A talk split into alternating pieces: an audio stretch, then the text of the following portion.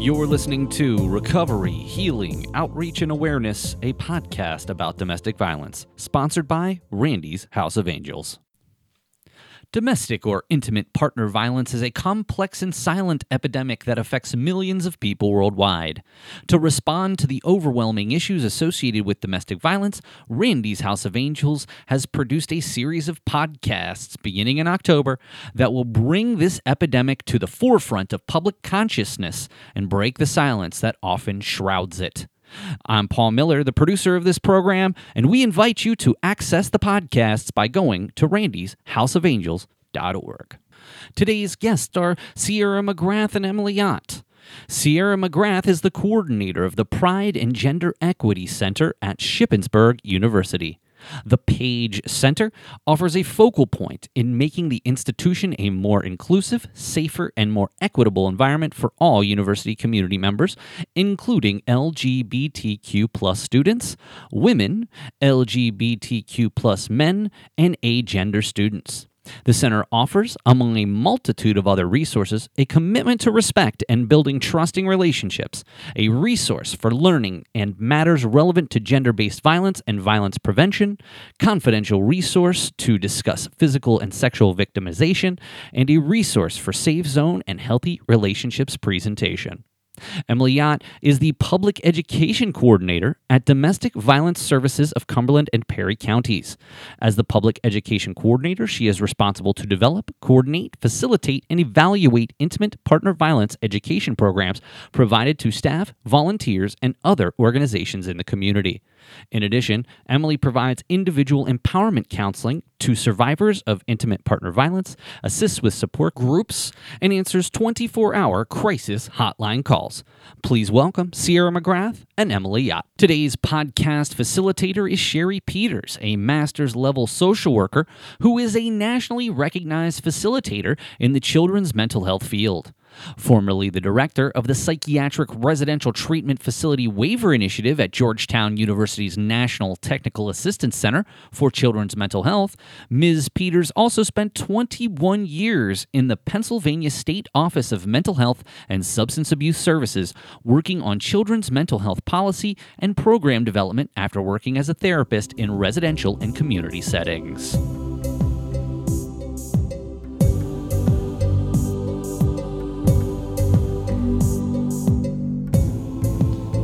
Welcome back to part two of our session on talking about healthy relationships. And how do you know if you're in a healthy relationship or an unhealthy one? And what are red flags and green flags? And what are relationship kind of things that all of us can be looking for? So, I'm uh, happy to welcome back our guests, Emily and Sahara. Thanks for welcoming us back. Yes. So I guess we can just pick up off where the last part. Um, in part one, we talked a lot about the power and control wheel in intimate partner violence.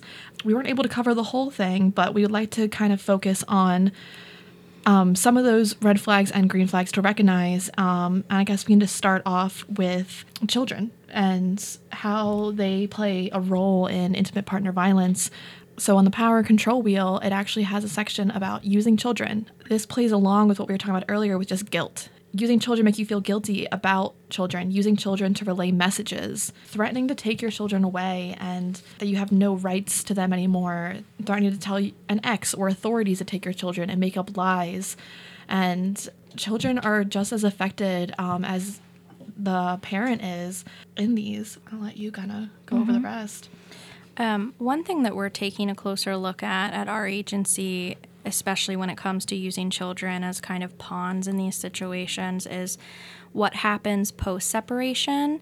And we find that this is one of the more tricky things for parents in these situations to navigate because it the abuse doesn't stop and children continue to kind of be used to like against that survivor um, whether it's carrying those things out through custody court it's just it doesn't stop even after someone leaves especially when it comes to children because they still have to have ongoing contact with that Yeah. abuser So one of like the green, I guess we'll use that term green flag, um, more of like a positive note to look out for in a relationship is do you and your, and your partner have responsible parenting? You're sharing the parental responsibilities. You're a positive and non-violent role model for your child.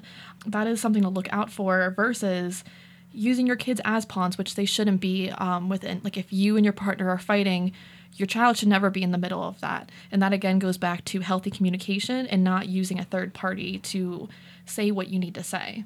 Yeah, I mean, responsible parenting definitely is important when there's children involved because ultimately families so the the survivor and the children are both going through a grieving process when they're leaving that relationship. For the survivor they're losing a partner who's you know the parent of their ch- children and children are losing that parent in some regard. Maybe it means they're spending you know they're splitting their time between households. And the way that those two parents handle that situation is so important for that child's ongoing well-being.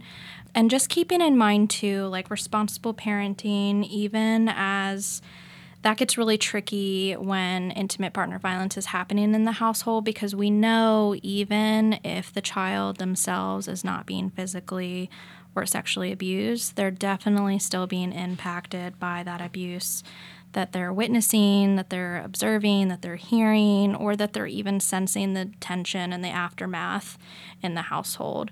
So, just reaching out for resources and getting your kids um, the help that they need, whether you're still in that relationship or out of that relationship, there's definitely a lot of help out there.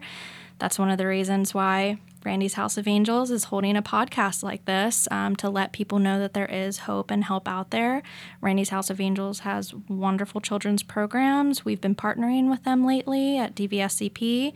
Um, so there's support groups out there, and just making sure you're just keeping an eye on how the situation is impacting your child can be really important. So, what are some of the other parts of the wheel, both the power and control wheel and the uh, equality wheel? Yeah, so some of the other ones that we can go through, um, the next one, for instance, would be like using privilege. So treating you like a servant, making all the big decisions, being the one to define the roles or duties in the relationship, using privilege or ability to discredit you, cut off access to resources, or use the system against you, knowing what's best for you. So, using privilege, sometimes that might be using your gender privilege. Um, it might be using your socioeconomic privilege. It could be using your racial privilege. Mm-hmm. Um, so, using privilege can look like a lot of different things, and we definitely see some of that pop up, a lot of that pop up when people are reaching out to us for help and kind of sharing their stories. Even saying things like, we see a lot of immigrant survivors um, come to us for help, and privilege is definitely a part of that, especially when for us, it's been a lot of um, US citizens who are male and their partners are not citizens and they're female, and kind of using that dynamic against them to say, like, well, you don't understand the culture or customs, you don't understand the laws, no one's going to believe you, I have all the power. If you try to leave me, I'm going to deport you or call ICE on you, making those threats. That's just like one of the many examples of kind of using privilege that comes to my mind. Yeah, I also think of um, using your social status as well with privilege. Um, and part one, Emily kind of covered if they're well known in the community and they're so liked and respected that sometimes you're afraid to tell someone because what if they don't believe you? Because how could this, the citizen of the community, do these awful things. Mm-hmm. And when using privilege, I always think of the power differences. And for this section, I also think of Handmaid's Tale. Mm. If you have not watched it, I very much recommend it because all the relationships in that show are about gender privilege and power privilege and their social economic status. And it can just it covers a lot and it does a really great job. Mm-hmm. Um, but then when we look at the opposite wheel for equality wheel, we start talking about how a green flag would be shared responsibility. So instead of using your privilege against someone, you're sharing everything. You're mutually agreeing on the fair distribution of work. You're making family decisions together. You're talking like one person might work, both might work if you have kids, someone might be a stay at home person, a stay at home parent, and you're making all these decisions together. You're communicating, you're building trust and respect with each other, and no one has any kind of different amount of power. You are both equal in your household. Mm-hmm.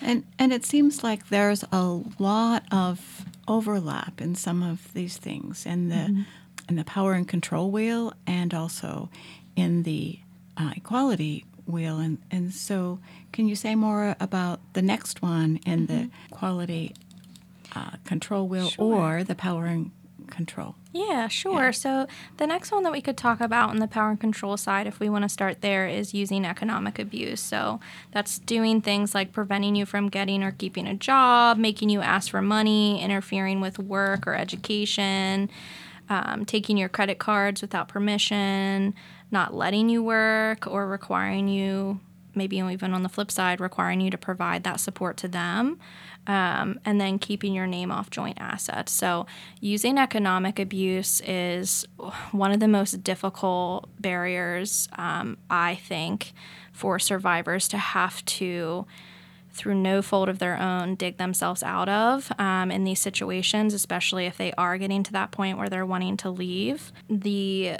lack of economic support for survivors can be really detrimental to domestic violence situations. And that's where, as you were describing the privilege stuff, that's mm-hmm. really where our laws and some societal things need to change because those things are what really prevents intimate partner violence or sets the stage so that when people are ready to leave, they can actually do so. Um, so, economic justice is intimate partner justice. Yeah, absolutely. And working with students, um, I see this a lot with student and parent relationships because some students still have bank accounts under their parents' names and they're like, oh, I can't do that because my parents can see everything that I spend. Mm-hmm. And I said, they shouldn't be able to see everything that you spend.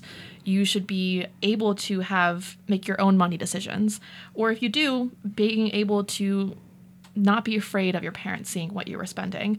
And that can go over again to the equality wheel with making money decisions together with your partner, making sure both partners benefit from financial agreements. And that kind of talks more about a domestic partnership versus say like a family or friend relationship but i think it's just as critical to have that with a student and a parent because students come in and they don't know much about money and they're getting their degrees. And sometimes it is helpful for parents to help but it is not helpful for them to be able to make every financial decision for somebody. Yeah and great great points. And mm-hmm. and i wonder can you talk more about and the reason i'm asking this question is that in future episodes we're especially going to be talking to survivors who have been able to leave, but they'll be talking about the things that made it difficult to leave and the, the things that you've just been talking about this economic justice piece or mm-hmm. the economic piece of the wheel. Mm-hmm. I think, as you pointed out, is one of the most important things. So um, you could say more about that or go on to the next part of the wheel. Sure, we can definitely um, I mean, I could talk forever about the economic abuse I'm, piece I'm just because yes. Could, yes. it's really, really tough. And you kind of brought up barriers to leaving. Um, that's definitely an important part of this, you know, session because there are a lot of barriers that keep people from yeah. feeling like they can leave. Um, and economic, there whether or not they have the money to leave or they have some other supports in place that can help them get to that place where they can leave is the number one predictor for whether or not someone will be able to successfully yeah. leave that relationship. Um, and there's also a lot of post separation abuse that can occur with finances. So, ruining that person's credit, sticking them with debt, having to file for bankruptcy, um, especially if things are playing out in in divorce court or mm-hmm. just the mm-hmm. separation of those assets, it could get really ugly. And that could leave someone feeling really hopeless.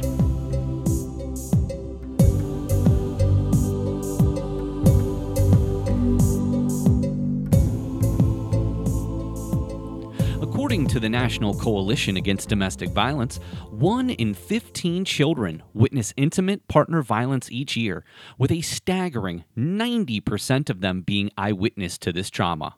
But there's hope. Randy's House of Angels has been a beacon of support, serving over 250 children since 2012. Join us in making a difference for these young hearts. Learn more at randysHouseofangels.org. Together, we can bring healing to those who need it most.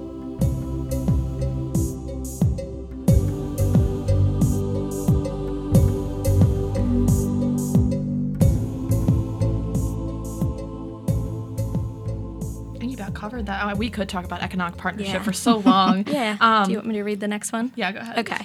Um, so the next part that we could talk about is using coercion and threats. Um, so that's things like making and or carrying out threats to do something to harm you, threatening to leave or commit suicide. We did touch on that one a little bit earlier. Driving recklessly to frighten you. We hear that so often on the hotline. Um, and it has led to some local wrecks yeah. um, as and also harming other people in in along with that threatening others who are important to you stalking you one of the big ones, if I could just really quickly oh, yeah. touch on with the using coercion and threats, this is something that I always focus on. I do a lot in local schools here in Cumberland County. And one of the things that I always spend time on in, my, in the classroom is talking about sexual coercion and reproductive coercion. And those things, we could go in depth about those, but just in general, it's really important in your relationship if you feel your per- partner is always pressuring you to do something sexually that you don't want to do. Um, and again, that typically sounds very manipulative. So saying things like, well, if you loved me, you would. Yep. Again, and I think it's just so important to bring out like how it sounds and like the manipulation that is used with these things because that's when we can kind of start to understand like, because so many times people have a lot of judgments looking from the outside of these situations of like, well, why would you put up with that? Or, well, why don't you stand up for yourself? Or why do you allow that? And people need to understand that these situations are really complex. And again, it's typically done and said in a very manipulative way that that person just doesn't know how to react. And ultimately, it's not on that person, it's on yeah. the abuser. And that's why I, even in college, I try to do educational sessions about like healthy sex positive relationships because we see so many students being coerced. Well, everyone's doing it. Well, mm-hmm. my body count is this. Why your body count's so low? And making them feel guilty about not sleeping with them and it acting like it's a game. Mm-hmm. And oh, well, you need to catch up to your friends. Um, oh, well, your friend did this to me last week. Why can't you do it? Or that person was better than you. And it's not even that even is just not even in relationships. It's just among your peers, which is technically, yeah, a relationship, but we still see it among those who might not be in a romantic relationship. And uh, students then feel guilt and they'll be coming to my office and they feel so bad and they feel so guilty and then they just carry that with them and it really affects their mental health and on the flip side of that for a green flag um, a relationship free of coercion and threats would be more about negotiation and fairness so it really is important communication. I know it sounds so cheesy sometimes to some people, especially when it comes to like kind of the consent conversation. Yeah. People are like, what do you mean I have to ask? That would sound so uncool in the moment. Mm-hmm. Um, but it really is important in any relationship for there to be that maturity there that you can have these conversations with your partner. And again, I'm not I'm not saying if your partner gets uncomfortable with these things that oh they're immediately a bad person, but I am saying you have to be able to have these Absolutely. difficult sometimes weird feeling conversations with your partner in order to have a healthy relationship with that person. Nothing to add that yeah, having that consent conversation is important and it's not a cool or a non-cool thing. It's mm-hmm. it's essential to having different relationships because no mean no, no means no and yes means yes and that should just be the answer that you give and then if someone's trying to talk you out of it um, or give you reasons to be like, "Oh, come on." That's just mm-hmm. coercion and it's not fair to you and then they're basically just not treating you with any respect mm-hmm. and sherry i'll pause and throw it back to you because i'm sure you have more questions for us but i will say the negotiation and fairness at some point i don't know if we're going to talk on boundaries but that's kind of always where i try to take these conversations whether i'm doing a presentation yep. for the community or i'm in a classroom because boundaries is really kind of the essence of creating a healthy relationship yeah i would love for you to go there Yes, please. Wonderful. Okay. well, um, again, a lot could be said on boundaries. So sorry if I um, kind of get into a little bit of a tailspin, but basically, boundaries are what keep you comfortable and safe in a relationship. And being able to, one, step one is trying to figure out on your own what are my boundaries you know, and they may change, mm-hmm. but kind of knowing where you stand on things and checking in with yourself is kind of number one. And then also on the flip side, when you're in a relationship, whether it's a friendship, whether it's a romantic relationship, having those conversations of where do you stand with this. It can be as simple as just starting the conversation there and not assuming that because you're okay with something that your partner would be. Like the number one example that I always hear with kids is stuff around phones and technology and I sometimes will throw this scenario out in classrooms of like and I'll have them kind of go across the classroom of completely uncomfortable in the middle, maybe you're neutral or not sure, or clear over on the completely comfortable side. And mm-hmm. I'll throw out a scenario like, well, what if you walked away and came back in the room and you saw your partner scrolling through your phone? Where does your boundary fall on that? And kind of just letting them hash that out for themselves. I'm not necessarily there to tell them right or wrong. Mm-hmm. And I think that's the kind of the key with boundaries too um, is everybody's going to have different boundaries. So just having that conversation. Yeah, and like going off boundaries, what I usually teach college kids um, is the best way to set your boundaries is to also know what your love language is. Mm. Um, so if you're not familiar with the love languages, there's um, words of affirmation, acts of service, gifts, quality time, and physical touch. Um, I could talk about that for a very long time, but knowing which one you fall under can also help put your boundaries in place. Specifically, if, say, your love language is physical touch, you would like to hold your hand with your partner, have them like kiss you in public, but some people might not want to hold hands with you in public or kiss in public or be lovey dovey and all those kinds of things. Um, same thing with gifts. Some people might be uncomfortable getting a gift and putting that boundary in place, like, hey, don't get me anything. Um, I just like spending time with you. And it really is important to have that conversation with your partner because sometimes your partner might have a different love language than you do. And being able to talk, communicate, and then figure out, okay, where do we go from here? How can we respect each other's boundaries while also mm-hmm. showing that we still love each other? Mm-hmm.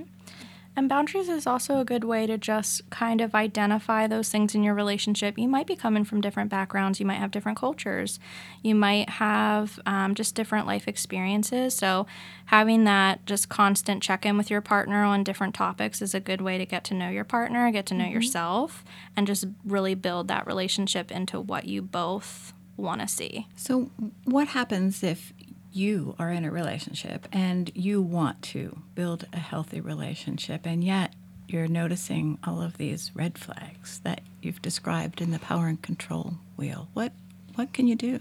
Well, I guess I can start us off on yeah, that one. Um, that's a really complex question because I think the easy thing is just to tell people, well, just immediately leave, just get out. Each individual has to make that choice for themselves. I will say, you know, you definitely want to be aware of red flags and kind of think, like, take them seriously and not write them off, as tempting as that is to do for a number of reasons. Um, but you also have to recognize, and I think this is especially important, and I'll just speak from kind of my identity as a, as a straight female you really have to be careful of those kind of gender norms that kind of come into play with that mm-hmm. because for me i think women are still very much it's getting better but i think women are still very much taught in our society that you need to take care of that person or that you need you can kind of help them through that especially if it's coming to like their mental health or something your partner's mental health and i'm not saying you know it can be healthy to kind of you know help your partner and you are in a partnership but you have to kind of know where that line is and to know that ultimately that other person's mental health or their inability to kind of grow with you whether they're doing that purposefully unconsciously they're just not ready that's not on you. And so that's kind of where you have to kind of do that constant check-in of is this relationship healthy? Is it serving me? Mm-hmm. and if it's not then it's probably not going to be healthy if that other person isn't doing that comp- compromising and that negotiation and, and fairness piece with you. I really think you covered it there. um, the only thing I have to add is you are still your own independent self. And if you're recognizing these red flags, again, the choice is yours to make, but you can always reach out and talk to your friends, your family. And if you're really unsure, you can reach out to different resources like DVSCP in our area, and of course, many other local resources. But again, if you're curious, yeah, you can reach out to these resources, mm-hmm. do some research. Mm-hmm. And they're really good too. I wanted to plug at some point. Um, especially if people because i know we're in that day and age too where like calling someone feels really weird. So just if you're more of a texting person or if you're more like i just kind of want to low-key figure this out myself mm-hmm. there are a lot of apps there's a lot of websites out there that have a lot of information that you could kind of self-assess like one love is one of my favorite resources out there. They have a lot of quizzes and stuff on their website that you could kind of safely discreetly take to kind of gauge just that like oh i'm seeing these red flags. What does that mean so, what are some of the other resources, whether they be national or statewide or local? Mm-hmm. What What are some of the other resources besides the ones you've described? Yeah, so I would first off say definitely do some Googling and try to stay local. Otherwise, you're going to kind of get into this pattern of people are just going to keep transferring you until you get to yep. your local agency. We see that happen a lot with like the National Domestic Violence Services, which is a great resource. And please call them if you don't know where to turn to. Oh, yeah. They'll eventually get you connected with your local resource. But definitely your local DV centers, your local sexual assault centers. Um, if it's campus specific, like the Page Center for Shippensburg. Yep. Did um, you want to? Yeah, so other college campuses um, usually have if they don't have a counseling center, which I would hope every college campus does, a lot more colleges are having um, women's centers um, where someone is trained to help with domestic violence in a permanent relationship. Um, or where I work at Shippensburg, the Pride and Gender Equity Center, where we have those resources just to help as well. Mm-hmm. And there are a few other apps out there. Are You Safe, I believe, is a local one that the center in Pittsburgh um, has kind of been in charge of. But just do your homework. I, I try not to say too much on those just because there are risks with that stuff. So if you are curious about using an app, Google if it's safe to Google, go to a local library so it's not on your browsing history. Um, unfortunately, we do have to think through those things when it comes to intimate partner violence. Um, but Are You Safe is one of the ones that comes to mm-hmm. mind. Usually, these apps do have some type of safety features in place, so they're discreet. It's not obvious what you have just downloaded on your phone, but there are still some like technological um, glitches, if you will. Like I know for some, like on iPhone devices, you can't delete your app purchasing history. I think I got that right, or maybe it's yes. Android, but it's one of them. So I just say that to say, like, if you are going to use an app or something, again, it mm-hmm. still might be a good idea to call your local center, see if they have recommendations or can kind of think through some of those things with you. Yeah, and going off that, just going in, using your incognito mode on your browser. Mm. Um, and there are certain sites like the National Domestic Violence Hotline hotline um, where if you press the escape key three times, mm-hmm. it will automatically shut it off. Um, so that way you have a quick way out. A lot of other websites have been doing that as well, which is mm-hmm. amazing. So that way, if you are browsing and you feel unsafe, then it is very easy to click off the site and then it will not be in your history. Mm-hmm. So, you've given lots of great suggestions for where folks can go if they feel like they need help or they want to learn more.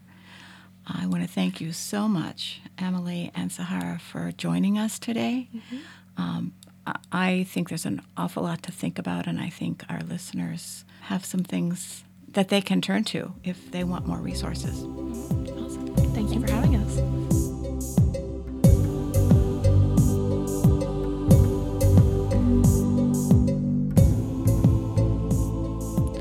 Randy's House of Angels is sponsoring a series of podcasts that will serve as a resource to anyone impacted by domestic violence, including parents, guardians, caseworkers, health providers, advocates, teachers, trauma specialists, clinicians, and more, to provide an overview of domestic violence and how to handle situations where domestic violence is present. This is a series of 10 podcasts that will include an overview in healthy relationships, the different types of abuse, supporting someone who is engaged in an unhealthy relationship, and criminal justice resources available to victims. It will also include testimony and stories from courageous survivors who were victims of domestic violence. The podcast will be released starting in October of 2023 and run through February of 2024. If you miss a podcast, it will be made available on demand on Randy's House of Angels website at randysHouseofangels.org. After you've listened to our podcast, we would love to hear from you. Your feedback is crucial for the future of our podcast programs. There is a survey available on our website at randyshouseofangels.org. You can also reference the resources that support the podcast on the website again at randyshouseofangels.org. Thank you, and we'll see you next time.